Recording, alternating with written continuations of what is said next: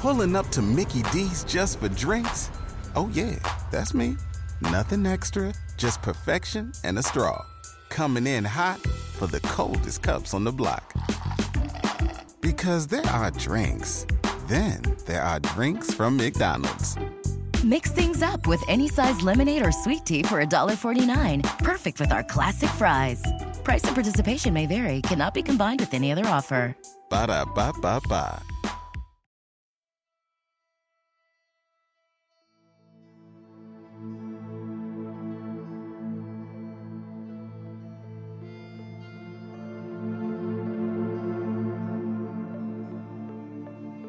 Kent Island, Maryland, located in Queen Anne County, is the largest island in Chesapeake Bay, and it is a picture perfect place, surrounded by water and large expanses of beach. It's a historic place that really embodies coastal living, with so much to do from biking to swimming to hiking through lush woods and tidal marshes. It is a place you'd want to live if enjoying life is your main objective and it is where 51 year old Robin Pope was living with her husband and two daughters when she went missing, along with her beloved Great Dane Bella, in March of 2013. Bella washed up on shore the next day, but it would be another 22 days before Robin's body was found. The last person to see her alive was Robin's estranged husband, Wayne Pope. But although the police have never been able to say conclusively whether Robin's death was a result of foul play or a simple tragic accident, those close to Robin believe they know the truth.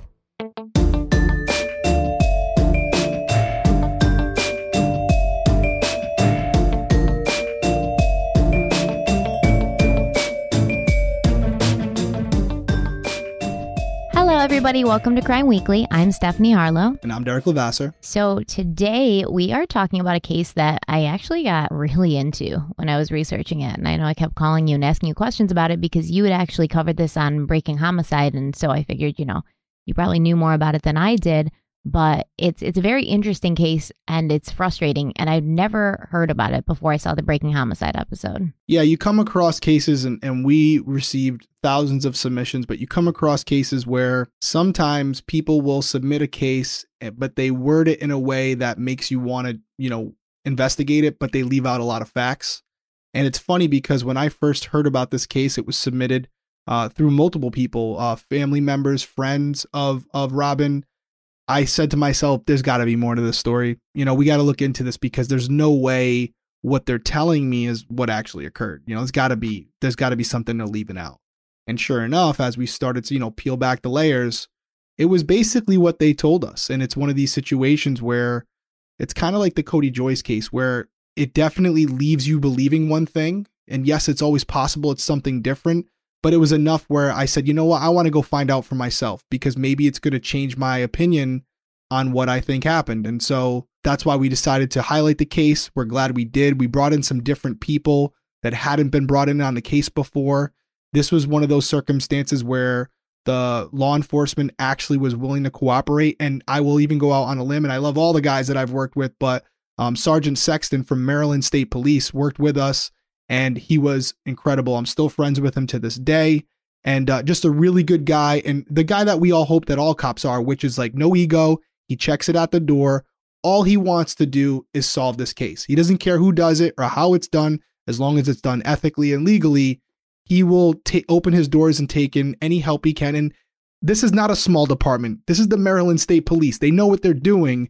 And yet he's humble enough to say, hey, if you can take a look at this and see something that I haven't, I'm all for it. And you you have to respect that. Yeah, he seems like a really great guy, actually, and super he, nice. He seems to, uh, you know, genuinely care about the people involved in this case, and and not only him. I mean, there was the uh, the sheriff in Queen Anne's County who also seems very invested in this case. So you really do like to see that law enforcement working with the community, law enforcement working with the people that are around them to help solve a case instead of blocking them. Yeah, and even and even and I'm sure you're going to bring this person up, State's Attorney Lance Richardson. He was willing to come on the show. He gave us some of the facts around the case. Actually, gave us some information that we didn't have um, that we're going to talk about. I'm sure. So, really, again, it was it was nice to have that type of cooperation.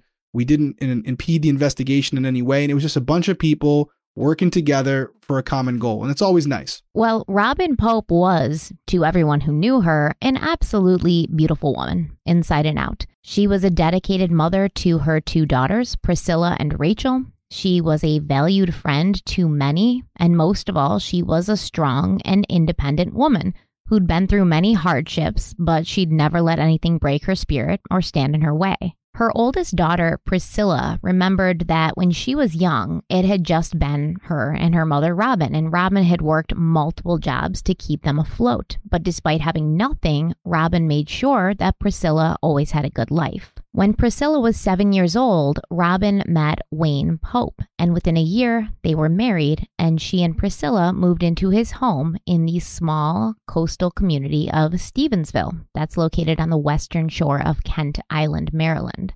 Priscilla said that at first, Wayne was great. Um, he was good to Robin. He was nice to Priscilla. He was fun loving. It seemed like he was going to be a great addition to their family. Priscilla said that Wayne appeared to really love her mother. He was almost obsessed with her. But after a while, he started showing his true colors. Friends of Robin's remember observing the couple together and being stunned at some of the things that Wayne would say to Robin. Robin's best friend, Debbie O'Malley, said that Wayne would treat Robin very badly, saying, quote, he was very degrading. He wasn't physically abusive to her at all. He would say, You look terrible. You look gross. He was always that way with her. He would just say little things to degrade her. End quote.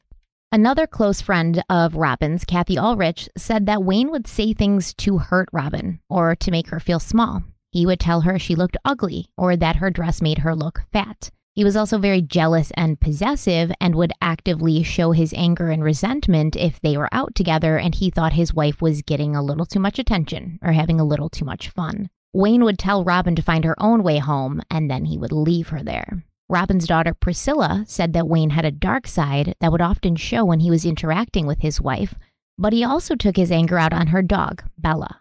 Kathy Ulrich remembered that Bella was terrified of water. She didn't like to swim and she was afraid of the pool. But one day, Wayne picked up the 100 pound Great Dane and threw her in the swimming pool. Obviously, Bella panicked and started frantically churning her legs and arms through the pool water, but she was unable to stay afloat and she immediately began to sink. When Kathy asked Wayne why he had done this, he just laughed and said he wanted to see if Bella could swim. Even though her marriage was not perfect, Robin seemed to never let anything get her down or stop her. She was vivacious, social, friendly, and larger than life, even though she weighed only 105 pounds and stood at only 5'2. When she was diagnosed with breast cancer, she never lost her positive outlook, and this inner strength helped her tackle her disease head first and come out on the other side cancer free. She was known for her amazing, unfiltered sense of humor, and that is illustrated in a letter that she wrote before undergoing a double mastectomy. This letter was addressed to her breasts, and she wrote Dearest Tatas, I regret to inform you, in light of your recent activity and bodily harm against my personal well being, I find it necessary to end our intimate relationship. Although we've been together for 48 years, they were great years, and I thank you for helping to nurture my children, standing high and proud with me through all the years and rumors that you did not exist and not moving south on me. I find that because of our destructive relationship that I have no other option but to have you removed from the premises on 10-11-2010. You will be greatly missed and mourned, but even you can be replaced. And I feel that this lighthearted letter, in the light of something that can be incredibly traumatic for many women, it shows us exactly who Robin Pope was. She was a woman who had taken on single motherhood as if it was easy. She was a woman who worked full time as a dental hygiene assistant. She was a woman who opened her own business, Island Fence LLC, while still maintaining and nurturing her relationships with her daughters and her friends. She was a woman who had taken on cancer, who had won, and then made a promise to herself to become fit and healthy, working out at the gym every day and getting into the best shape of her life in her late 40s. She was a woman who knew how to take care of herself, and although she loved her husband, Wayne, when things began to go downhill, she knew that as much as she didn't want to lose him, if she had to, she'd be okay. She faced life with a sense of logic and reality. She didn't spend a lot of time getting emotional about the things in her life that had run their course, like her breasts and her husband Wayne. At some point towards the end of her life, Robin began an affair with her personal trainer, Rob. Rob was a pilot in the Air Force, but Rob was also engaged to another woman. So this situation was precarious. One day, Robin's husband Wayne, he he said he accidentally took her phone to work with him, and it was then that he discovered Robin had been seeing someone else and he reacted in the way that we would expect someone who was jealous and possessive and a little obsessed to react. He got a gun and he went over to Rob's house, but Rob's fiance answered the door. And when she told Wayne that Rob wasn't home, Wayne informed her of what her soon to be husband had been up to with his wife. Now, Sergeant David Sexton, who we've talked about with the Maryland State Police, told True Crime Daily, quote, he may have brought a gun to the house, but when he saw the fiance there, he didn't point it at anybody. He didn't pull it from his waistband. He was asked to leave and he left. There was no real crime. End quote. So, do you think that he accidentally brought her cell phone to work or do you think he purposely brought her cell phone to work cuz he he had a suspicion of something? Cuz I think that how do you accidentally bring somebody else's phone to work? No, I definitely think he uh he brought it intentionally and even, you know, when Priscilla Robin's daughter was talking about this. If you if you see the Breaking Homicide episode, she like kind of rolls her eyes when she talks about it oh, because Oh yeah, did she? yeah, she rolled her eyes because again, is it possible it was an accident? Yeah, highly unlikely, especially with his behavior leading up to that point. He probably suspected something, Right. you know, she was starting to dress a little better, Working out a care lot, of right? herself. Yeah, working Yeah. out a lot. You know, maybe saw her on her phone a little bit more frequently and decided to, you know, accidentally take her phone. I'm doing air quotes here, guys, for the audio people, uh, to work to kind of go through it and not have to worry about her walking in on on him. So yeah, I definitely think that he he took it intentionally. You're talking about Priscilla, and what I find very odd is when Wayne found out about Robin's relationship with Rob, he called his stepdaughter, Priscilla, and something she remembered from the conversation was kind of how calm and matter of fact he was when he broke the news to her that her mother had been having an affair. I guess he said, You know, it looks like your mother's cheating on me. I guess we're going to split up. Now, I feel like he did this on purpose to, you know, why would he call his stepdaughter and say that? But he wanted his stepdaughter to know what her mother was doing. He was trying to kind of paint Robin in a bad light. So Priscilla called Robin, who did feel badly that Priscilla had found out about everything in that way, but she didn't love Wayne anymore. So there wasn't really much that she could do about it. So you actually covered this case on Breaking Homicide. You interviewed Robin's oldest daughter, Priscilla. She's a beautiful, beautiful young woman. And uh, she said something to you in this interview that stood out to me. Priscilla said that after the affair, Wayne's behavior changed completely and he seemed constantly angry and full of rage. And then you asked her if her mother had been afraid of Wayne, and Priscilla said no. She said her mother wasn't afraid of anything, especially not a man. And to me, this really shows Robin's independent streak. She was running her own successful business. She had a strong group of loyal friends. She had the love of her daughters. She was confident in herself and her abilities, even after years of her husband trying to make her feel small and ugly. And I've known people like Wayne and I've known people like Robin. And I've known of these two different types of people to be in relationships together and without fail, it usually ends badly. Someone like Wayne is going to try to fill his partner with self doubt. He's going to try and crush her self confidence because he has such low self worth and he wants his partner to feel, you know, lucky to be with him instead of realizing like how great she is and that there might be someone out there who's better for her. Someone like Robin is going to tolerate these kinds of attacks on her self worth, you know, for a time, but it's not going to affect the way she feels about herself because she knows who she is and what she's capable of in the end. Her partner's attempts to make her hate herself will just end up making her hate him, and she'll reach a limit where she no longer has any respect for him. From what you know about Robin and from what you know about Robin and Wayne's relationship, does that sound pretty accurate to you? Yeah, it sounds pretty spot on to me. You know, we're gonna have some moments during this episode and during next week's episode where we speculate on Wayne and his reasoning behind doing something or not doing something. But I do think, based on what we've learned from friends, what we've learned from family members, that everything you just said is true. There's one thing we can say about Wayne, and that's that he was a very insecure person. He was very possessive. And exactly what you said, he was playing a head game with Robin where he felt like, and this is a lot of relationships where he feels like if I put her down enough, you know, she'll she she won't feel worthy of anybody else, and maybe I can kind of keep her in my little box. And you know, at some point, you know, if you're not giving the girl the attention or the guy the attention, they're gonna find it from someone else, and it's not gonna take much if they're not getting anything at home. So, you know, she starts going to the gym, and this guy shows interest in her. He he treats her with respect. You know, I don't even know what their relationship Right. was, but it was clearly better than what she was getting at home. And so she started to to stray a little bit. And now when that happens, now he's like, oh, wait, this isn't how it's supposed to be. So I think everything you just said about Wayne and his characters as far his character as far as how he treated Robin is, is spot on. Yeah, man, I've known way too many Waynes. Way too many Waynes. Okay, these guys, they like they see something beautiful. They're like, "Oh, look at that beautiful butterfly. I love this beautiful butterfly." But then they want to take that little beautiful butterfly and put it in a cage or like a jar so that nobody else can see the beautiful butterfly. Um, so I do want to talk more about this dynamic, uh, but let's go to a quick ad first.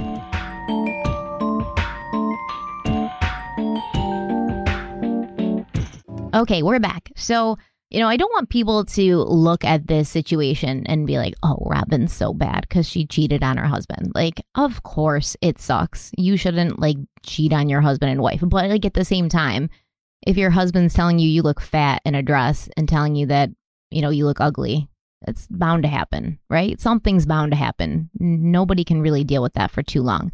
So Robin does start up with somebody at the gym. Wayne finds out.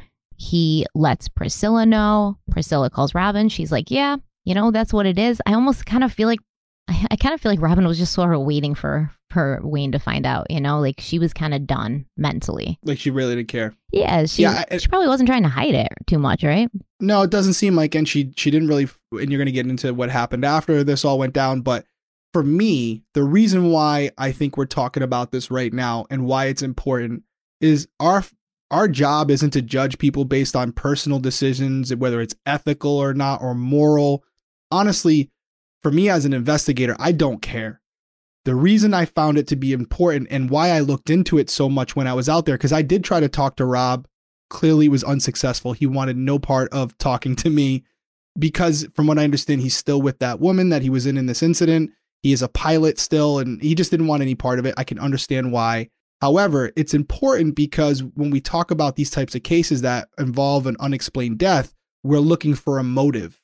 And adultery is a pretty damn good motive. So understanding what happened, how it went down, and most importantly, how the person of interest reacted to finding out about said adultery is very important. So when you tell our audience, and when I find out while I'm out there that not only did he not take it well, but he brought a gun to this guy's house, it does give you a little peek into what he's capable of because you have to ask yourself, what if this guy Rob didn't just kind of cower to him? Because from my understanding, what actually happened was the fiance came out, and again, this is all alleged. The fiance came out and kind of got in between them and was like, listen, this isn't happening right now. Go away. You're not supposed to be here. But I asked myself, like, what would have happened if the conversation escalated, if it became physical? All of a sudden, you know, Wayne's pulling out the gun and he's going to claim self defense later, but it could have gone that route. So I wonder if the gun was loaded. I wonder what his what his plans were going there initially. Did they change when he found out that there was a witness there? His, you know, the guy's fiance. What would have happened? So this is very important and very rel- uh, relative to what we're talking about because we're looking at Wayne as a possible suspect to murder. So yeah, this is why we got to talk about it. That's a really good point.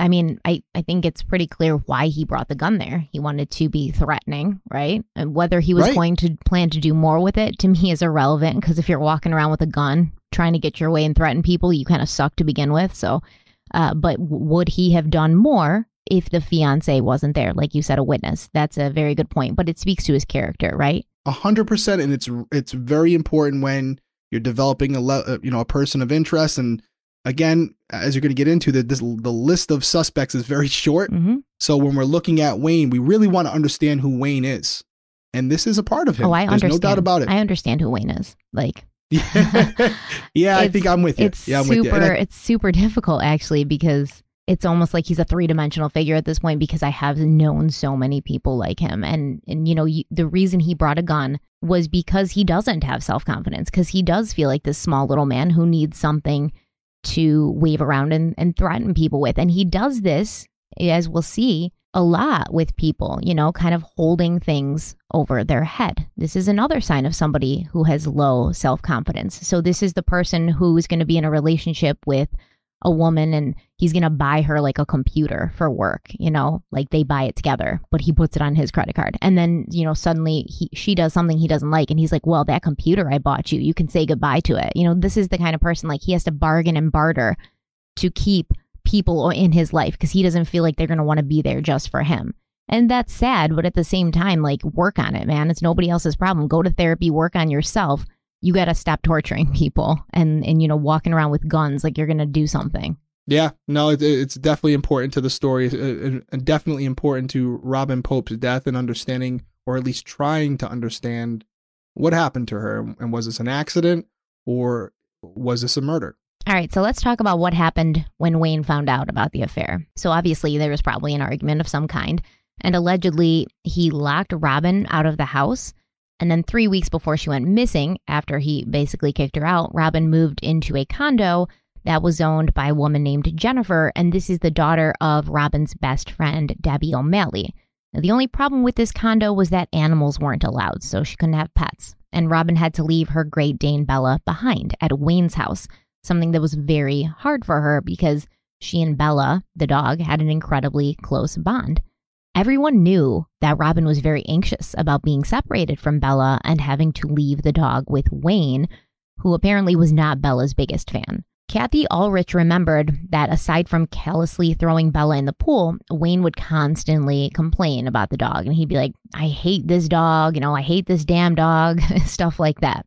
And then a phone technician who was working at Robin's condo during this time, he remembered her being on the phone with Wayne and she was crying. And then obviously this phone technician asked her, you know, what's wrong? Are you okay? And Robin responded that her husband had put her dog down. Um, so this story's not super clear, but apparently Wayne later told her that he had not done this. But once again, it does speak to his character, right? Because everyone knew how much Robin loved Bella. Wayne now has a chess piece in his house. This this very important creature to Robin. He's mad at Robin. He wants to hurt Robin, so he's going to call her and tell her this to hurt her because at this point he doesn't feel like he has any power or any control over her. And this is how he manipulates her. This is how he continues to control her. This is how he keeps her still like thinking about him and coming over and calling and stuff like that. It's very manipulative. Yeah, and talking to friends, and I'm sure a lot of people put two and two together. She was in the transition of like moving into a, a more permanent place this condo was temporary and she couldn't have a Great Dane, for those of you who don't know, is a huge dog. Yeah. So she couldn't bring Bella with her. So it was a temporary thing where the intention was to eventually take Bella from Wayne permanently. But you know this this had just happened so again it wasn't expected um so she was kind of transitioning slowly she still had mail going to the house she still had clothes there so it was a process but yeah you're right wayne knew that that that was really the main thing that he had over her, which really had an impact on, you know, he knew it affected her emotionally when he did things like this. And like you said, that was his chess piece, that was his ace in the hole, and he tr- he tried to take full advantage of that. Because someone like Robin, you know, he's gonna call her and be like, "I hate you." You're a whore, blah blah blah. And she's gonna be like, okay, dude, whatever. Like, I know who I am. I don't, I don't need your, you know, like, I don't need you to build me up. I don't need your vote of approval. Like, I know who I am. But to to hold that dog over her head, he knew it was the only way to elicit an emotional response from her. And so he used it, I think, more right. than once. And like you said, she still had mail going there. She still had some of her things at the house. This was just a three week period. And it's believed that on March 1st, 2013, Robin Pope went to Wayne's house to pick up some of these things, but to also check on Bella, who she was very worried about, most likely from the conversation where Wayne said he was going to put Bella down. Now, earlier that evening, Robin's friend Debbie O'Malley called Robin around 5 p.m. This was a daily ritual for them. They'd been best friends for over 20 years. They talked at least five or six times a day. And Debbie would usually call Robin around 5 because this is the time that Robin would be getting out of work. But on this day, Robin did not answer her phone. At 6:45, Debbie got a text from Robin saying that she was sorry she hadn't been able to answer the phone. She was at a job interview and she would call her back later. But she didn't call her back later. This was the last time Debbie would hear from Robin. Now, from what I can tell, Robin had been in Annapolis for a job interview that day, and afterwards she got dinner and drinks with a friend in Annapolis before heading back over the Bay Bridge to Kent Island. I think it's about a 30 minute drive from Annapolis to Kent Island. Yeah, about 25, 30 minutes. Yep. I don't know much about this job interview, but I was looking through the phone records that you had sent me earlier, and it looks like Robin texted Wayne at around that same time and said, "What's up? I'm in a job interview." So she she definitely was, right? According to Dave Sexton, yeah, they did a lot more research. And again, for Dave was very cooperative throughout this whole invest, you know, the entire time that we worked down there. He never gave me complete access to all the reports as he shouldn't, you know, it, it, again, we're just a TV show at that point. He was very transparent. He gave me what he could, the phone records being one of them. Um, but from if you're to take him at his word, which I do, um, it was confirmed that she did have a job interview earlier in the day and that she did go out to dinner with a friend. It may have even possibly been an, an actual date. It was with another man. Um, I remember, I can't recall the name of the guy right now, even though I wouldn't say it, but they did speak to this man mm-hmm. as well, because again, he was the last person she was with before this incident all went down. And according to Dave Sexton, he was completely ruled out. He had an alibi for where he was immediately after that dinner. Yes. And I mean, we're just kind of going on an assumption here, but we kind of figure that once everything blew up with Robin and Rob and Wayne, Rob was probably like, listen, I need to make things work with my fiance. Like, I can't see you anymore. So it's very likely that Robin was on another date. And at this point, I mean, she's single. There's no reason why she shouldn't be meeting gentlemen out for drinks and dinner. Yeah. And I'll even go out on a limb, and I have nothing to substantiate this, but looking at the call records, it, it was always odd to me that Robin would decide to go out to her old house or Wayne's house, however you want to put it, uh, at this time of night for mail or even to see the dog. Did she do it and, often? And it doesn't seem like it. It seemed like it was out of, again, this had only been three weeks mm-hmm. that they were separated. So there wasn't a lot of time where she was visiting the house, a house she lived in for, they were married almost 20 years. Yeah, over, so this I was think something 22 new. years. Yeah, so this was a this was a, a new territory for both of them, but I almost feel like based on the text messages, based on the like the missed call, that you know something transpired where the dinner was cut short. This date was cut short. I don't know if it was intended to be that way, but something made Robin want to go out to to the house that night and for something that clearly in her opinion couldn't wait. Yeah, I can't imagine why she would really I don't I don't think she spent a lot of time there. I mean, her youngest daughter still lived there with Wayne. Her oldest daughter had moved out by now, but her youngest daughter was still there. So maybe sometimes to see her daughter, but I, I don't think that she would probably ever go out there very often late at night like this. Maybe she just right. happened to be coming back from Annapolis and she was like, I'm out already.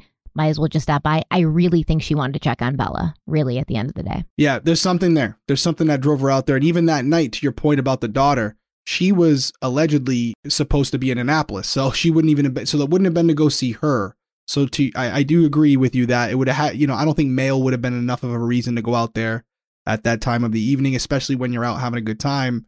So I, it would have to be for something that was important to Robin, and, and that would be Bella. Yes, and and when Derek says mail, it's because these texts that that Robin sent Wayne, and it's actually it's kind of complicated, but she was she was texting him as she was driving from Annapolis back to his house and she was saying, you know, that she she wanted to get her mail. So there was a, several texts and calls between Wayne and Robin that night uh, as she was driving back, and I think even before she started driving back. So we're going to talk about those right after this next break.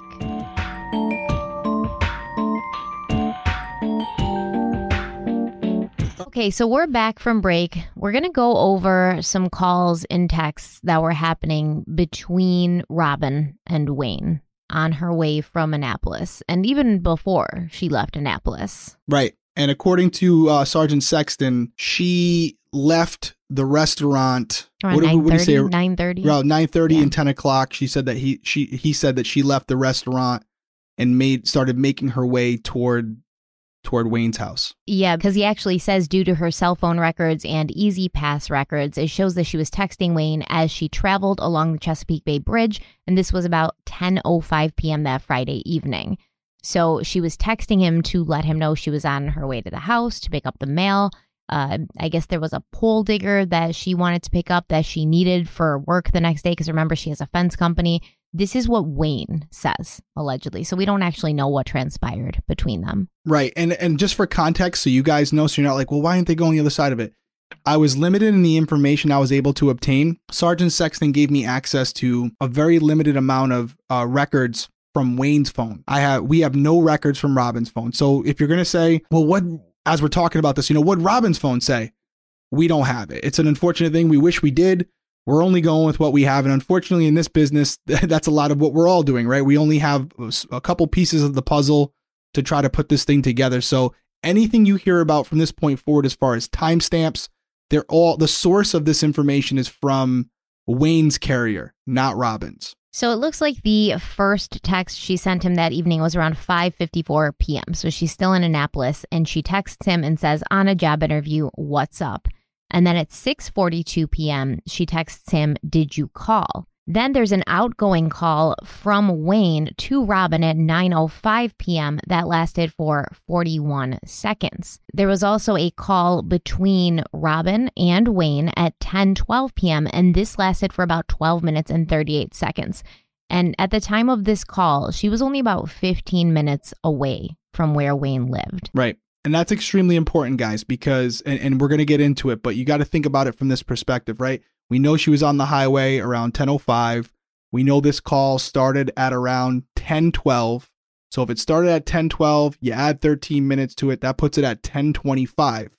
So again, why that's important is what Stephanie's going to talk about next because from that point, there's some other conversations, some other text messages that are going to be exchanged that would kind of give you a window on which this all occurred. And based on what Wayne had to say, this small window becomes very important. So keep these timestamps in mind. Maybe write them down as we're talking about them. So we assume she made it to the house around 10:30. At 10:59, at different parts of the minute mark of 10:59, three texts happen to at least hit Wayne's phone simultaneously. It says, "Can I get my mail?" Can I get my mail? Can I get my mail? Now, we were talking about this a little bit before off camera. And what Derek and I think happened here is there was some sort of glitch it's very common. It still happens to me. Like my mom will text me and it'll be, she'll be like, Where are you? And it'll be three where are yous. And I'm like, Yo, lady, chill out. Like, I, told you I'm on my way. And she'd be like, No, I only sent that once. So I'm sure there's lots of people out there who can attest to the fact that this does sometimes happen because how those texts came through, there's no way she could have typed them all out identically over and over again in that short amount of time. So we think she only sent it once and it just hit his phone three times. Yeah. And to put that in perspective, the exact times are uh, we have 1059 51 1059 53 1059 56 so again physically impossible to to type those three messages exactly the same in less than we're talking less than three seconds four seconds. And then at 1059 59 she texts him wayne dot dot dot i would like to get my mail while i'm here. Now she actually wrote i would line to get my mail while i'm here but we can only assume that she meant to type like otherwise it doesn't make sense. And again this one's at 1059 59 as you just said. So I think the same I you know theory as far as like maybe all these messages hit at once, including this one. I think that's a very good possibility because if she couldn't type those three exact messages in three seconds, she definitely couldn't write out this entirely different message in again three seconds. As you just said, you know, this next message came in at 1059.59, and it's I think it's reasonable to assume she didn't type this message in that short period of time. So whether it was a glitch, we also talked beforehand, you know, as we were talking amongst each other could it have been bad service? Could his phone have been off? There's a few different possibilities, but to have these four messages in less than eight seconds in total, I think it's reasonable to assume that there was something going on there where there was a technical glitch, you know, lack of service, whatever it may be. It doesn't seem like she wrote these all simultaneously. Yeah, I agree. I think it's it's very likely that his phone was probably off because if his phone had been off, those messages wouldn't have come in and registered until he turned it back on, and then they would have all come in at once. Also, uh, Robin's friend Debbie O'Malley, who does run a website with the goal of finding out what happened to Robin, she said that cell phone records confirmed that Robin and Wayne were on the phone at around that 10 o'clock mark where we said, but the call was dropped within a minute when Robin was on Oregon Road, which is at the most about two minutes away from where Wayne lived. So chances are also that there was bad service, maybe she typed the phone, the messages out, she hit send, but they wouldn't actually send until her phone went back into service and got service again. So there's a couple different things that could have happened, but I think those are the two most likely ones. Yeah, and and so you guys know the area in which this happened because I I was fortunate enough to go out there. The place is called Kent Island, and it's a very it's a nice area. It's a vacation area. I would love to go out there with my family. I don't want to say it's rural, but it's not very like high tech. Not a lot of towers out there. It, the reason why it's so attractive to go to for like vacation homes is because a lot of that's not there. It's very spread out, and more specifically, where uh, Wayne's home was, it's kind of not out in the middle of nowhere, but it's not. It's off the beaten path, isolated. So to think bit. that, yeah, so to think that the cell phone towers weren't that close to the area is, you know, is very possible. Because I will tell you that you go down this the main roads, and then you take this side road that literally this one road is the only road that leads to their house and it's right on the water. Like to your right is grass and to your left is is is the water. So it's kind of out there a little bit which makes it attractive to live but absolutely understandable while why the service wouldn't be good. And i'm trying to remember how my service was when i was there but unfortunately i just don't. But now i'm like damn did we have service while we were out there? But i can't remember. For some reason, on the water, the service is always bad too. I don't I don't know why. Because my my dad used to have like a cottage on the water, and you would go there, and it would be like, forget it, screw it. You're like out of contact with everybody for the next, you know, however long you're there. You're just not going to be able to reach anybody unless you have a landline. Yeah. So just yeah. So they were in the middle of a city or a metropolitan area. This was out in the middle of nowhere. So us making this assumption that maybe there wasn't any service, or more specifically that the phone was just off, it's completely possible. But Wayne also made several outgoing calls to Robin. So he made that call at 9:05 p.m. He made another call at 12:46 p.m., another one at 12:44 p.m., and another one at 12:45 p.m. And none of these calls lasted over a minute except for the 12:46 p.m. call which lasted for a minute and 15 seconds. So this may have been um, one of the calls that that Debbie was referring to where she said the the call dropped because that that 9:05 p.m. call only lasted 41 seconds. We're not quite sure. The fact is, he was trying to get a hold of her for something. And those last texts that she sent him, I want my mail, can I get my mail? He doesn't respond to those texts. So it is very likely that his phone was off when she was sending them. And we'll find that Wayne claims he wasn't even awake when this happened. And, you know, Sexton had an issue with that. I remember in the Breaking Homicide episode because they did talk. Wayne and Robin talked at 10 12. And at that point, she was only about 15 minutes away from his house. So Sexton said to him, like, what are you talking about? You you fell asleep at 10:30 and you woke up at 11:30? Why would you fall asleep when you knew she was 15 minutes away? How could you fall asleep so quickly knowing that she was coming? But that is Wayne's story that he fell asleep between that hour of 10:30 and 11:30 and when he woke up, he walked outside and he saw Robin's car in the driveway and she was inside of it according to him sleeping.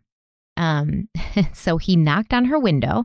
She woke up and he said to her, "Hey, you know, you can go inside, you can get your stuff, but uh my lawyer has advised me that we shouldn't be alone together, so I'm not going to be here. I'm going to go to my parents' house." And then according to Wayne, he got in his car and he drove away and he left her there and he said, "I'll be back in 2 hours."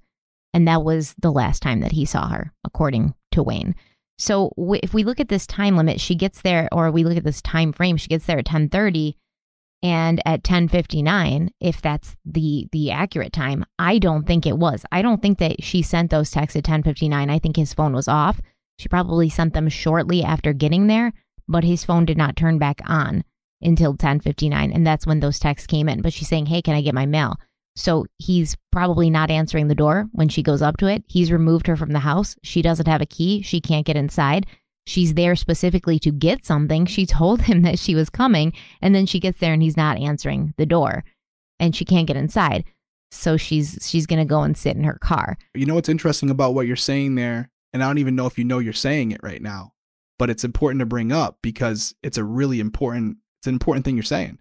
And and it's the fact that we know they were talking at 10 12, and they talked for 13 minutes, right? Well, then his according to him, he's saying, "Hey, I fell asleep and didn't wake up till 11:30." Well, if you're right, Stephanie Harlowe, if you're right in the fact that this wasn't a service issue and that these timestamps, uh, what are we talking right now? 10:59 Yeah, from If her they're text. right. Yeah. yeah, her text, if you're right in the sense that these timestamps all coming in one, at once do not represent bad service, but in reality represent him turning his phone on. What are you also saying? He's lying. He Yeah. wasn't asleep till 11:30, right? It definitely Pretty not. pretty yeah. pretty important, Yeah. right? hmm And and this is something that was discussed, but it's a point of contention and again, I wanted to talk to you about it because I was unsure, but someone at, who worked at Verizon for a very long time, this is his side of the conversation, right? Yeah. So this is when it's hitting his phone.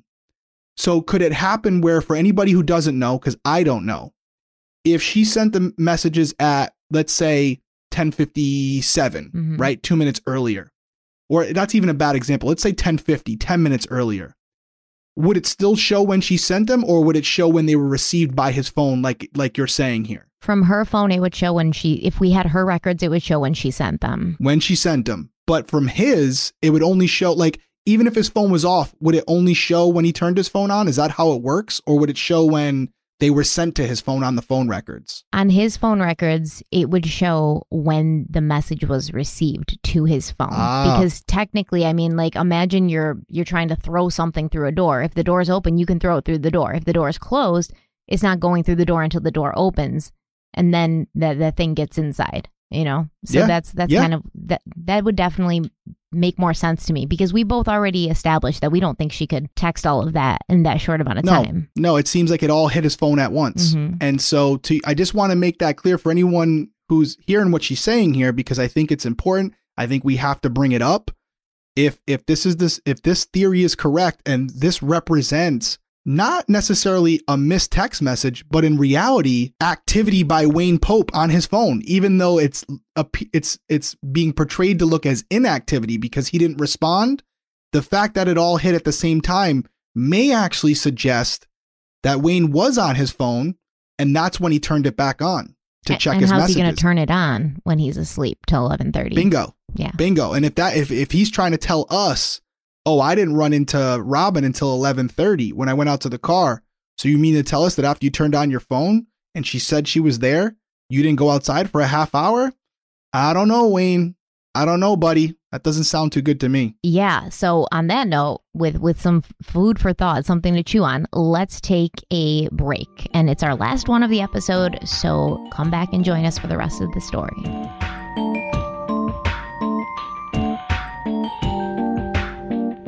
So it was around 1:15 a.m. when Debbie O'Malley's daughter Jennifer woke her up, telling her that Wayne Pope was at their house asking about Robin.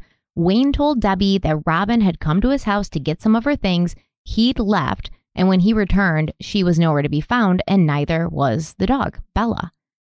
Wayne told Debbie that things had been going well with Robin and that they were going to go to therapy, but he had no idea where she and Bella could be. Debbie asked if Wayne had checked with his neighbors, and he said no, because most of them weren't home, and Robin didn't know the neighbors, anyways, which we also find out later is not true. Debbie picked up her phone and she attempted to call Robin, but the call went to voicemail. So Debbie suggested that her daughter Jennifer, who owned the condo that Robin had been renting, and Wayne go over to the condo to see if Robin was there. They returned around 2:30 a.m. with the news that Robin was not there. Before they had gotten back, Debbie had gotten a text from Robin's 19 year old daughter, Rachel, who was also looking for her mother. Both of Robin's daughters were in constant contact with her every single day. They were very close. And Rachel told CBS, quote, I get about 10 phone calls from her, and if I don't get right back to her within the hour, she freaks out and is worried that something happened to me. End quote. At this time, Robin's oldest daughter, Priscilla, had moved to Los Angeles, and while Priscilla was sleeping, she was getting texts from her sister, panicked texts that caused Priscilla to fly to Maryland the first thing the next morning. Back at Debbie's house, Wayne continued repeating that he didn't know where Robin was and he didn't know what to do, so Debbie told him to go home and call the police. After he had left, Debbie looked at her daughter and said she had a really bad feeling. Back at home, Wayne called the Queen Anne County Sheriff's Office. Queen 911. Uh, yeah, I'd like to report, um, I don't know what to call it, maybe suspicious activity or abnormal activity. Like, you know, if you could send an officer out to my house. Uh, what's the address? 145 Beach, B-E-A-C-H Road, Stevensville. And your name? Wayne Pope, P-O-P-E. And your phone number? Uh, 410-960-9048. And what's going on?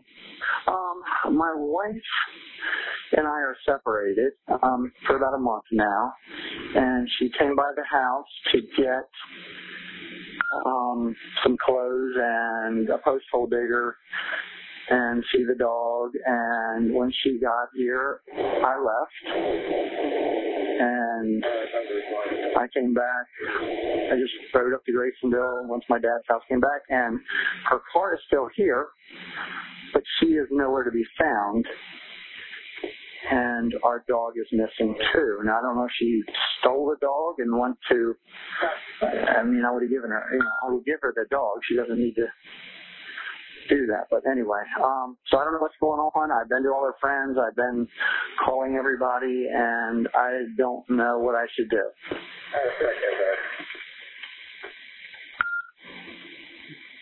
Oh, Is that worth sending an officer out for? I don't know. I mean, I hate to waste somebody's time, but I can say I'll show up for anything. It's up to you. Are you, are you home now? I am home. And uh, she doesn't have any weapons on her, does she? No, I can't imagine that now. I mean, I'm in the house now, and she's. I haven't seen her in the house.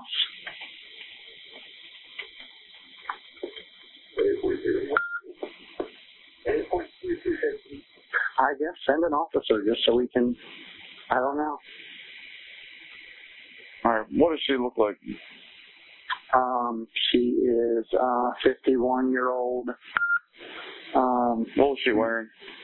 I have no idea. Is she white or black? Uh, white. What kind of hair does she have?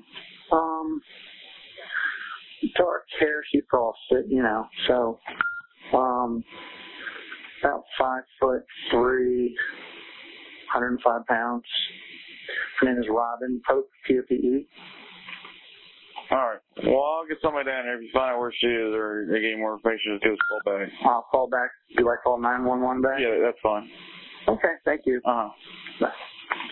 He called Debbie around four in the morning to let her know that deputies were at the house and they wanted to talk to her to find out when she'd last heard from Robin. Because remember, Debbie and Robin are best friends. They talk every day, all day.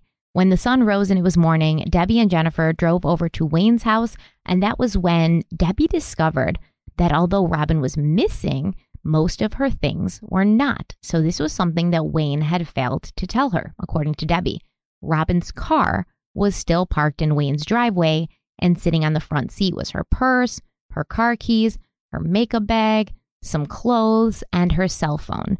And that was when Debbie began to see red flags. She remembered how the night before Wayne had let her call Robin, and she wondered why he had had her do that when he knew that Robin's phone had been left in her car. Debbie also knew that Robin would never go anywhere without her cell phone, and where would she have even gone without her car? So this is like uh, March. You know, it's Maryland. It's on the it's on the water. It was very cold, like mid 30s. It was windy. You know, it's it's the water. Like I said, it's colder by the water than it ever is anyplace else. And this is Maryland in March. So Debbie's thinking, what's Robin gonna do? Walk someplace? You know, in, in the middle of the night when it's cold like this? No. That afternoon, which was March 2nd, Robin Pope was entered into the National Crime Information Center database as a missing person, and a lot of people were just, you know, going out and looking for her, but not Wayne Pope. This same afternoon, the body of a Great Dane was found just a few houses down from where Wayne lived. Bella, the Great Dane, was found by Wayne's neighbor, a woman named Elaine Jerry, who'd been walking down the pier in front of her house when she saw the dog in the water. Elaine said that everyone in the area knew Bella. She was like the neighborhood dog, and she'd come over to see Elaine sometimes. So it was very hard for her to see that Bella had seemingly drowned. So she was crying. She walked over to Wayne's house and she brought him back to the spot where Bella was in the water. Elaine said that Wayne took one quick look at the dog and then told her, It's worse than you even know. My wife and dog went missing last night. Elaine felt that Wayne's behavior was odd because when he saw Bella, he had no reaction at all. And she literally said that to you in the show. You were like, Was he upset? Was he mad? Like, what? And she's like, No reaction. She said it three times. Absolutely no reaction. And she found it strange also that he would refer to Robin and Bella as my wife and dog when Elaine knew who Robin and Bella were. She said they all knew who Robin and Bella were. Another interesting piece of information about the discovery of Bella's body is the fact that Wayne did not make any attempt to remove the dog from the water. But later, when it was discovered that Wayne had some bruising on his chest and some scratches on his side, he explained that he'd sustained these injuries from the pier while he was trying to get Bella out of the water. But Elaine Jerry, she told you, Derek, that he never did that. He looked at the dog once quickly and then he walked away with her. And he did not try to get the dog out of the water. Yeah, this was a very important moment in the show because there were a couple things where Wayne was caught in a lie um, by police. And this was something where, you know, we'll throw this up for people who are watching on YouTube right now. We have the photo. You can see these injuries to Wayne's side. And as Stephanie just said, he he told police that he obtained these injuries or he sustained these injuries while he was laying on the dock on his side trying to reach for Bella to get her out of the water. So well, I remember going to see Elaine and it was important to hear about the dog and it was important to hear about, you know, Wayne's reaction, but what I really couldn't wait to ask her was did he reach over to try to pull Bella out of the water? And as you saw in the episode, I asked her like two or three different ways. You know, I even gave it options. I'm like, did he lean down to at least look at her? Did he did he reach down to try to anything? And she was adamant. Nope.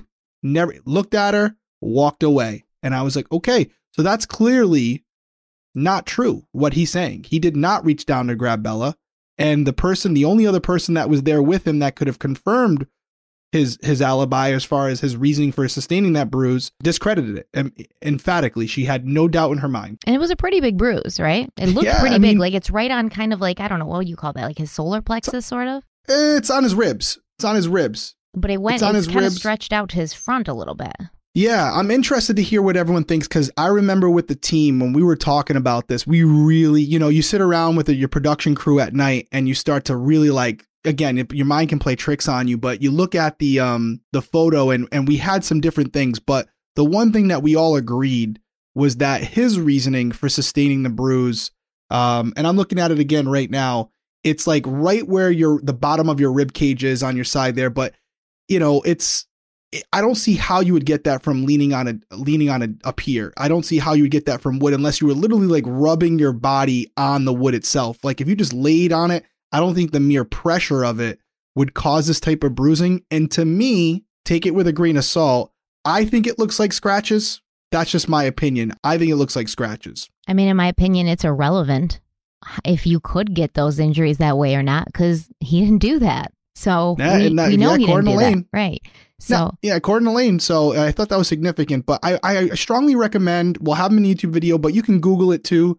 Take a look at the photos, although I don't know if this photo is readily available on everything. I know I, I got it from Wayne, uh, from uh, Sergeant Sexton, but I think it is out there in some of the deeper web, right? I did not see it online. I saw it Oh, in I saw so- it in Breaking Homicide, and then I saw it when you sent it to me. We'll include it. We'll Yeah. include it in the YouTube version. John, you're hearing this. Definitely include it. I will send him these photos to make sure they're in there. But um, I want you. We definitely want to hear from you guys in the comments on that one because maybe there's someone out there who has an an ex, an expertise or experience with these types of injuries and may look at this and say, "I know exactly what that is." I'm really hoping there's someone out there that can do that because oh, I can. I know exactly what that is. what is it? Well, it's not from leaning down on a dock and get, trying to get a dog out. Okay, allegedly, don't come for me, but let's just say, but let's just say that he, for the sake of argument, that he did not try to get the dog out because we know at least while Elaine was there, he didn't, and this is her house Right. and this is her dock. So, I mean, I think if if this dude came back and was like, you know, struggling She to try to get a, a soaking wet. 100 100 pound dog. dog out of the water, she'd probably notice, right? Mm-hmm. So I don't think it happened. But this is the afternoon after his wife goes missing. So Right. what could those injuries possibly be from? I don't know. Maybe Yeah. some sort of conflict, some sort of fight. Who knows? But they're not from what he said they were from, in my opinion, allegedly. I will say uh, I I discussed this with Sergeant Sexton, and he pushed back a little bit, but I think he was being open minded because I just said, you know, it looks to me like these injuries could be from an assault, right, or could be from someone defending themselves from an assault. And he said, yeah, but wouldn't you expect to see more injuries, maybe to his face, maybe to his chest, and you know, no, she was I- 5'2", 102 pounds. No, you're not going to He's a expect big to guy, see. He's a big guy. You're not going to expect he's to see big that to his face. he's a big guy. especially if he's got her hands pinned. So really the Right. only way she could kind of bend her elbows and maybe start like scratching and, and hitting him on his sides if her hands and her arms are pinned, but she's not going to be able to lift them to his face. She's much Right. shorter than him. You know what else someone said? Uh, uh, this is I can't take credit for this. This is for one of my producers because if you look at it, it just reminded me of it. One of my producers said that he thought it looked like something he would sustain from like his dog when he tried to pick it up, like and it didn't want to be picked up, and it would like use its legs to try to like Yeah. brace itself and scratch against your ribs. Shout out to my producer Josh Kessler because he actually I think he listens to these, but um he was like that looks like you know if he had picked up a big dog and was trying to bring it over to the the pier, you know, the dog would try to like push off or whatever from his his ribs, and it kind of looked like that a little bit. I'm like, hmm, you know what? That's possible too, for sure. Yeah, maybe like a hundred pound dog who had been thrown into the water by Wayne Right. before. And now that Wayne has her in his arms and is walking towards a body of water, this dog has PTSD and remembers what happened the last time Wayne had her in his arms and walked towards a body of water. And she started freaking the hell out. Yes. Right. Started kicking him. Yeah. Trying trying to get Yeah. away. She didn't want to go in the water. Oh, he's such a dick, allegedly. So so definitely check that out because we want to hear you guys weigh in on it because we've definitely I've had a lot of conversations about this long nights in the hotel while we were working this one. We're having it right now as well. It's open to interpretation, but I definitely think it's something worth you guys looking at and, and kind of coming up with your own opinions and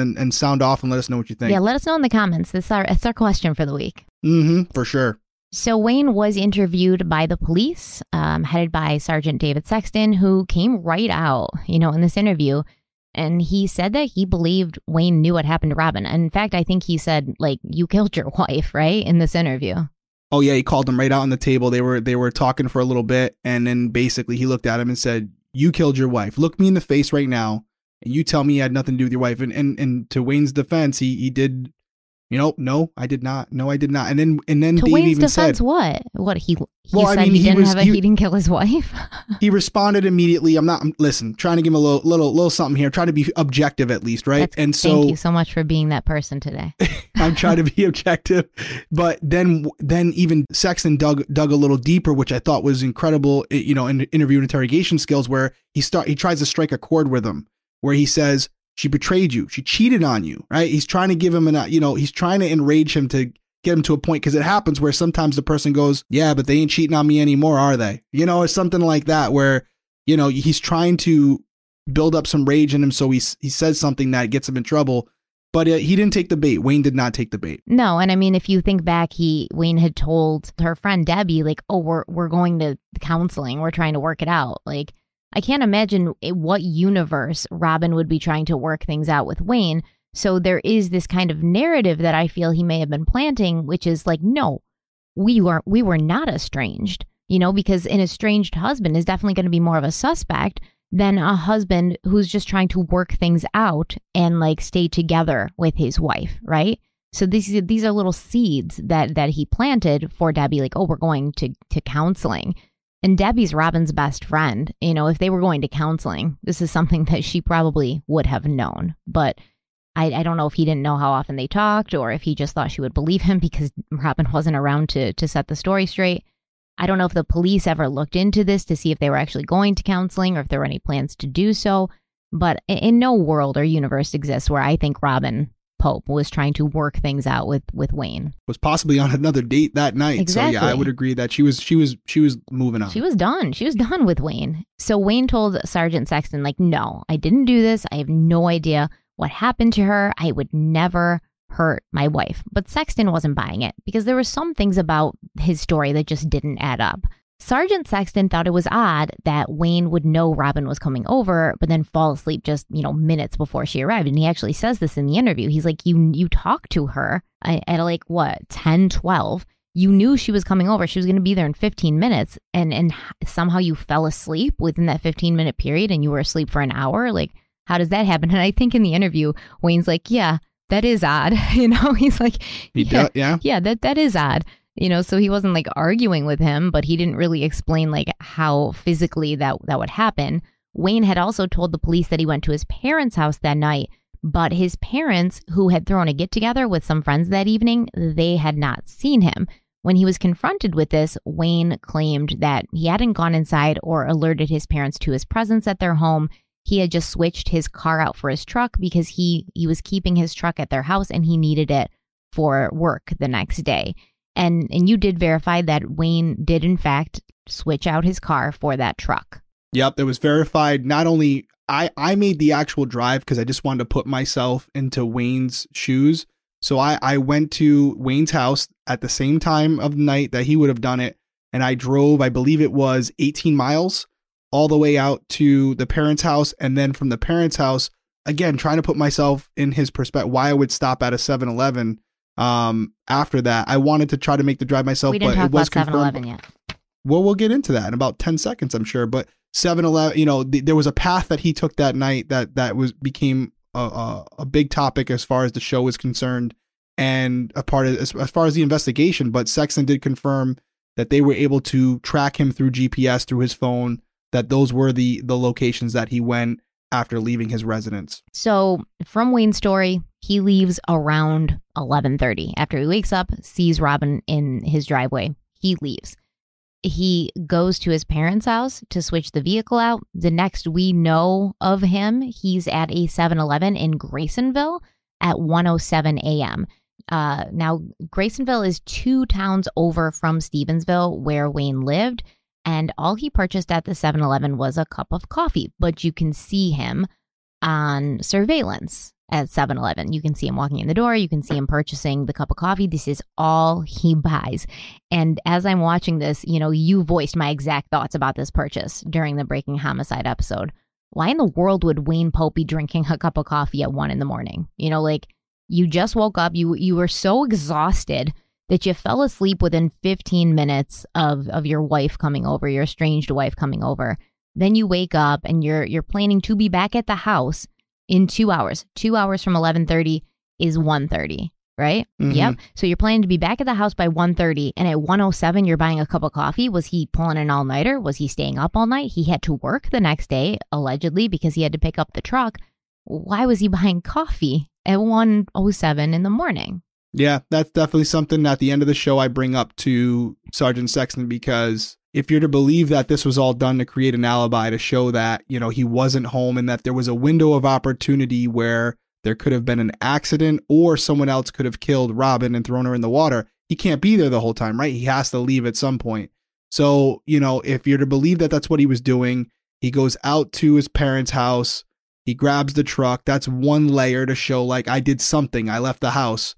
But when I drove to the 7-Eleven, I was looking at it like again, like I would. It's right off before you get back on the the main road to get home.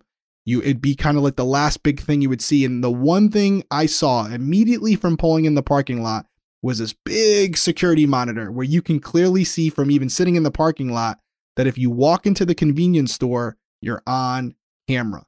So what I said to Sergeant Sexton was, well, he's got to go inside the store so he can be seen on camera but you just can't walk in, wave at the camera, and walk out. That's too obvious. So my theory is that muscle memory kicked in. You know, he's probably been to this convenience store, or something similar like that in the morning. On his way to work. So he goes in there and he, and he does what he always does. He grabs that cup of coffee. He might have threw that cup of coffee out the window halfway down the road for all we know, but it doesn't line up with, hey, I wasn't planning on going to do this, but my ex-wife showed up or soon to be ex-wife showed up. I'm going to give her some space.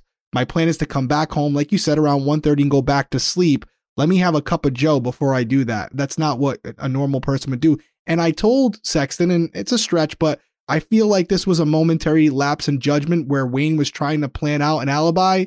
And this is where, like I said, muscle memory took over and he carried out a, a- an activity that wasn't conducive to what he was doing or why he was there. And I felt like it's a it's a minor thing, but in a situation like this, you got to look for those little things because they could be the difference in the case. Yeah, and I mean, if you look at the timeline, um, and we we talked about this earlier, but I was saying to you, like Debbie said that Wayne showed up at her house around 1.15 a.m. So Grasonville is about an eight minute drive away from Stevensville. If he's buying that coffee at 1.07 a.m. and he's showing up at Robin's house at 1.15 a.m., when is he figuring out that Robin's missing? When's he figuring out that Robin and Bella aren't there? So that timeline doesn't add up. As long as what Debbie is saying is accurate, I mean, even if it was off by 15 minutes and he got there at 1.30, that still doesn't leave him a lot of time Small window. to buy the coffee at 107, go back to his house, realize that Robin and Bella aren't there, and you know look for them because he didn't he didn't even like text around that time. Now he did send a text to Robin at 1:28 a.m. and it says like call me. Call me. Yep. But even if he'd gotten back to his house from getting the coffee at 1:15 and he sees she's not there, he's not looking very long, right? He's not lo- he's looking for about 15 minutes before he texts her and says call me and then he heads over to Debbie's house if that's what happened. right. So there's That's there's right. not yeah, it's a very small a window. very small window. Came to a quick conclusion, huh? Who? Wayne, Wayne? Yeah, he was like, "Well, she's not Yeah. here. Like her car's there, not at her car. her purse Yeah. is there, her cell phone's there. Wh- where would she be? You know, like you didn't even look around for her for very long. And where do you think she's going to be without her car and her phone? Yeah. It makes you wonder if he even looked in the car because, again, we talked about it a couple minutes ago where he's asking other people to text or call Robin and he's doing the same. And yet, at that point, her phone's still in her car, which allegedly he looked in and saw that that was there. Those items were there. So, what is it, Wayne? Is it that you saw and you were having people make calls when you knew they were going to a phone that was stuck in her car? Or did you ever even go back to the house? You know what I mean? What, what, what are we doing here? Or, exactly, right? Or you went back to the house, saw she was missing, but didn't bother to check her car for any Right. clues or to see where she was. Like Right. any version of this story Doesn't add doesn't up. add up. Kind of makes sense why I went down there, huh? It makes Right, sense why I went to Maryland. that's what. I'm saying. Like, it, it just doesn't make any sense because you wouldn't say, I can't find her and she's missing without like opening the door to her car and being like, okay, Right. what's in here? Like, is there any sign of where she went in here? Did she leave a note saying, like, you would not go around and, and go to her friends' houses at 1.15 or 1.30 in the morning before checking the car to see if there was some indication of where Robin had gone, period. Right. But it makes sense when we opened this episode, I said to you, like, I was reading things and saying to myself, this can't be right. And I was like, let's look into it. It's gotta be, there's gotta be a typo here or something. But as we're going through this, and this is what it is, you can see why you would initially read this and be like, nah, this can't be, sounds kind of, kind of obvious. No, I mean, maybe. And then that's why we went out there for the, for these exact reasons. It's just the, the story doesn't add up. And like you said at the, at the start of the episode, like this is a very slim pool of suspects, right? There's Right, yeah. she was very well loved. She didn't have enemies. Everyone loved her. The police looked into Robin's lover, Rob, you know, as well as his fiance Yes, to did. make sure that they weren't involved. They spoke to Rob's supervisors who informed them that Rob had been in Kansas at the time that Robin went missing. Uh, his fiance had a solid alibi as well. They talked to the guy she had drinks with that night. He had a solid alibi.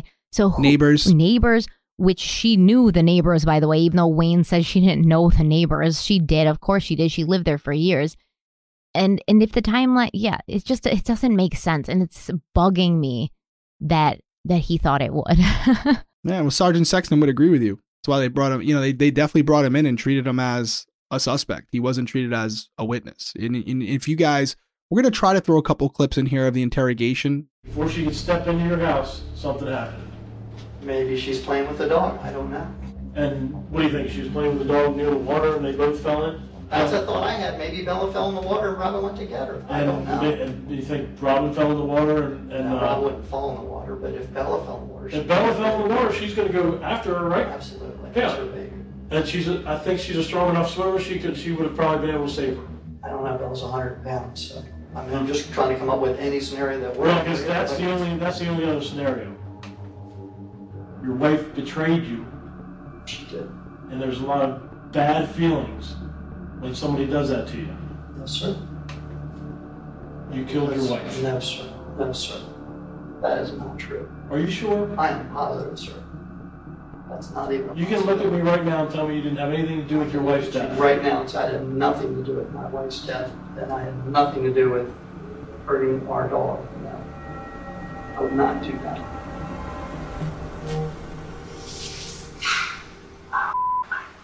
Did we spoil the surprise we have for the next one? Right? I mean, I guess we could say it right here. No, she's shaking her head. We no didn't for spoil it. Do you want us to? But what we're gonna do next episode? Why don't you tell them?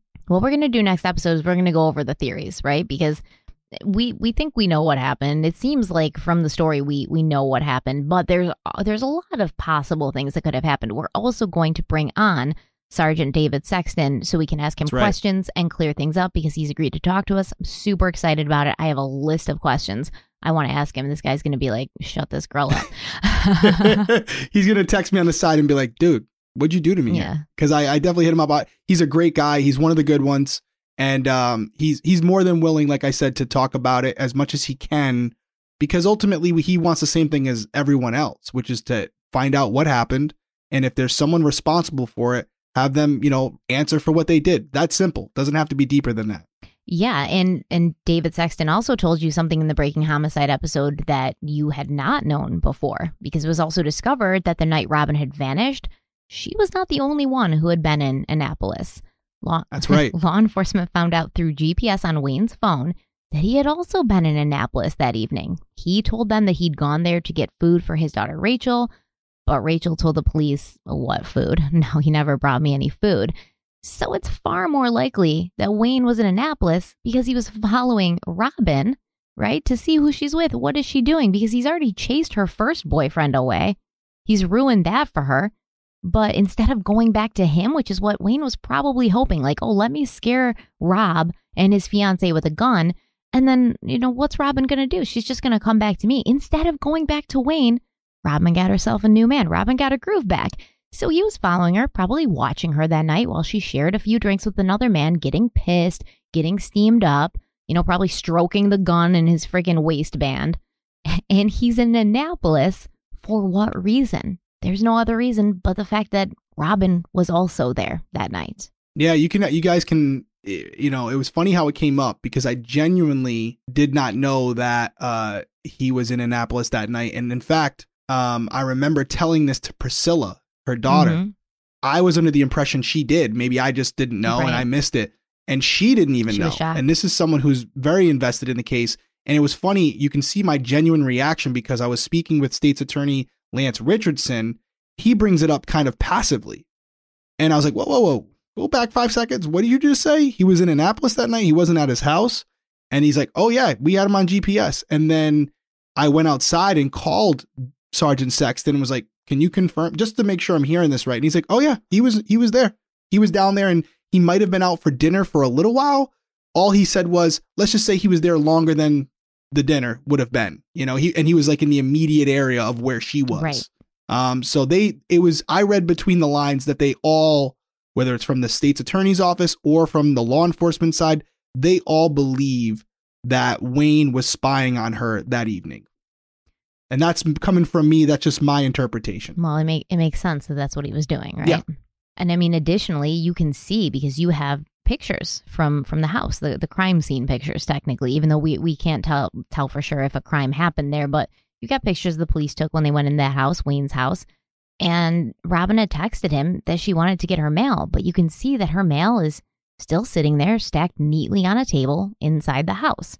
So she's texting Wayne, like, I want my mail. She's there to pick it up, but she seemed to have left without even touching it. Did she even go inside to see the mail? Because she didn't take the mail. Yeah, that was something we were looking for, you know, even signs of struggle. Again, the place could have been cleaned up, so it doesn't hold a ton of weight because Wayne was there for hours before the police showed up. So it's not like a, you know, what you would normally have with a crime scene where nobody has tampered or had time to tamper with the area.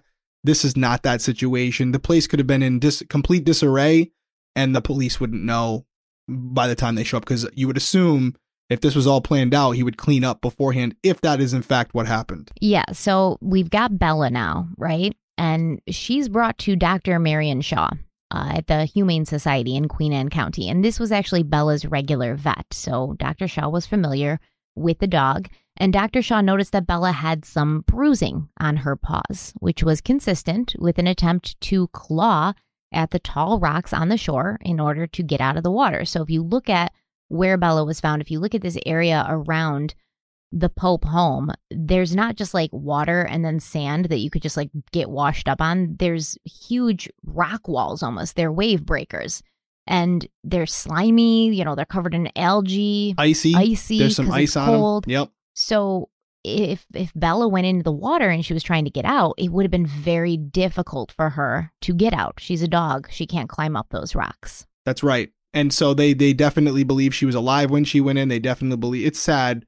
They definitely believe she struggled to try to get back on shore. But unlike a human being, you know, she wasn't able to climb up them. And again, she was an older dog too. So uh, there was a lot of things working against her and, and it, it didn't help out. I don't want to skip around because you might have it coming up, but do you, because we have the timeline where Bella was found, but do we also have in there at some point about the blouse? Mhm. Okay, great. So it's because this all adds up. It all it all tells a story without supposedly supposed to tell a story, but it does. It does. It paints a picture. So Dr. Shaw believed that Bella had died from hypothermia, but that still left the question where was Robin Pope? If they went missing together, where was Robin? So for the next 22 days, an intensive search was carried out for Robin. They searched fields, woods, yards. The Charles County dive team was brought in to search the bay waters around Wayne Pope's house. Police brought in cadaver dogs, helicopters, sonar equipped police boats, and dozens of local and state police scoured the area relentlessly while Robin's friends and community did the same, but not Wayne Pope. No one saw him while they were all out looking for his wife and setting up like a command base at, at each other's houses and kind of checking in, trying to get the word out.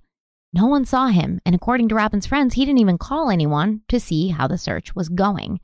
Two weeks after Bella was found, Debbie O'Malley and another friend of Robin's were walking along the shore looking for clues, and they found one. They pulled a blouse out of the water, a blouse that they were sure had belonged to Robin. It was intact.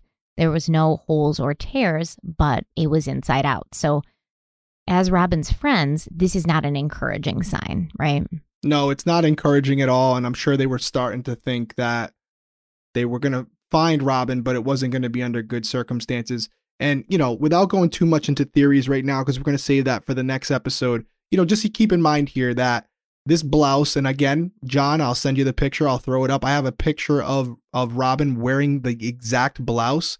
It was a very tight fitting blouse. It had small sleeves on it. So this wasn't like a baggy shirt that she was wearing. And I think that's important for me because if you think about it, it would be very difficult, even if she was dead in the water, for this blouse to not only come off of her body, because uh, she would have to pull her arms out of the sleeves. It was very tight fitting.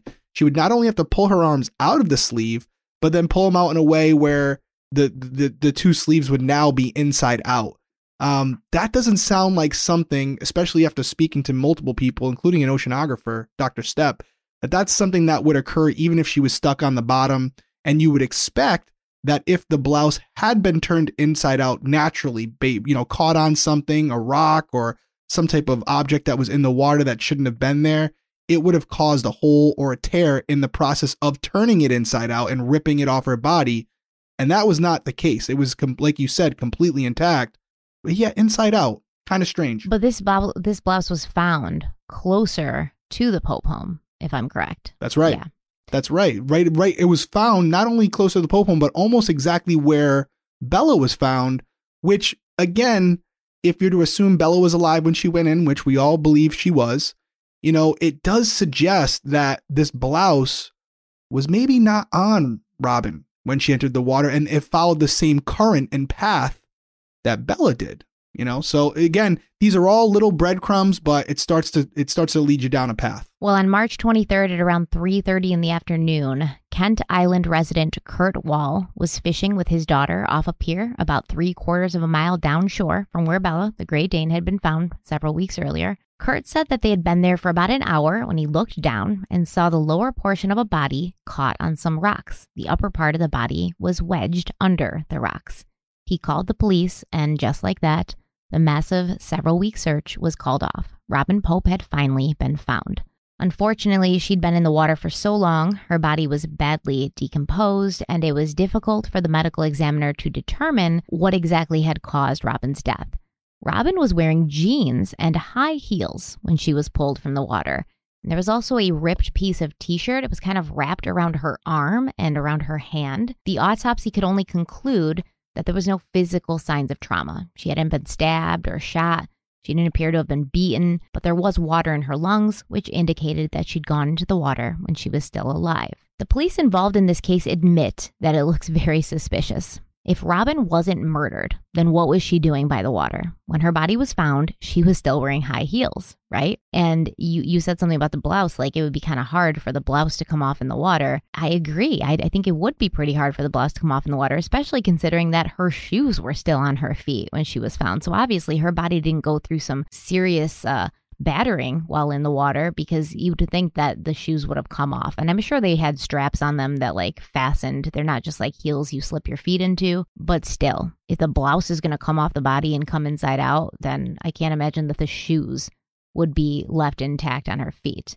Sergeant Sergeant Sexton, he told you he doesn't believe she would have gone for a walk on the beach with that kind of footwear, especially in March. And she doesn't have a coat on, you know, she's just wearing that that that small shirt. And there have been some theories that maybe Bella fell into the water and Robin jumped in to save her, but Robin was in great physical shape and an avid swimmer. So it's hard to believe that, you know, if this happened, Robin would have jumped in to save the dog and not been able to to get Bella back to the shore. But we are going to discuss this further in part two. We're going to talk to David Sexton. We're going to clear up some questions we have. Maybe we'll get some more information. Maybe we can round this picture out a lot better.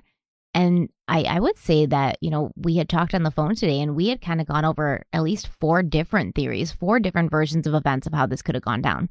So we're going to go over that too next time. Yeah, there's definitely a few things that we can leave you on with that as well because let's go back to the t-shirt first, right? So the the the shirt that was wrapped around her hand, I did a lot of digging into that. So first, the t-shirt itself, it could be a shirt that she was wearing underneath the blouse. That's that's what I believe it possibly is. And that shirt was extremely tattered and tethered and ripped all up to shreds and uh, we'll have that photo in the YouTube video as well. And again, if you're to believe that's a t-shirt that she was in the water for 23 days. So for any of you guys who've done cases before, it was in real her body was in really bad shape.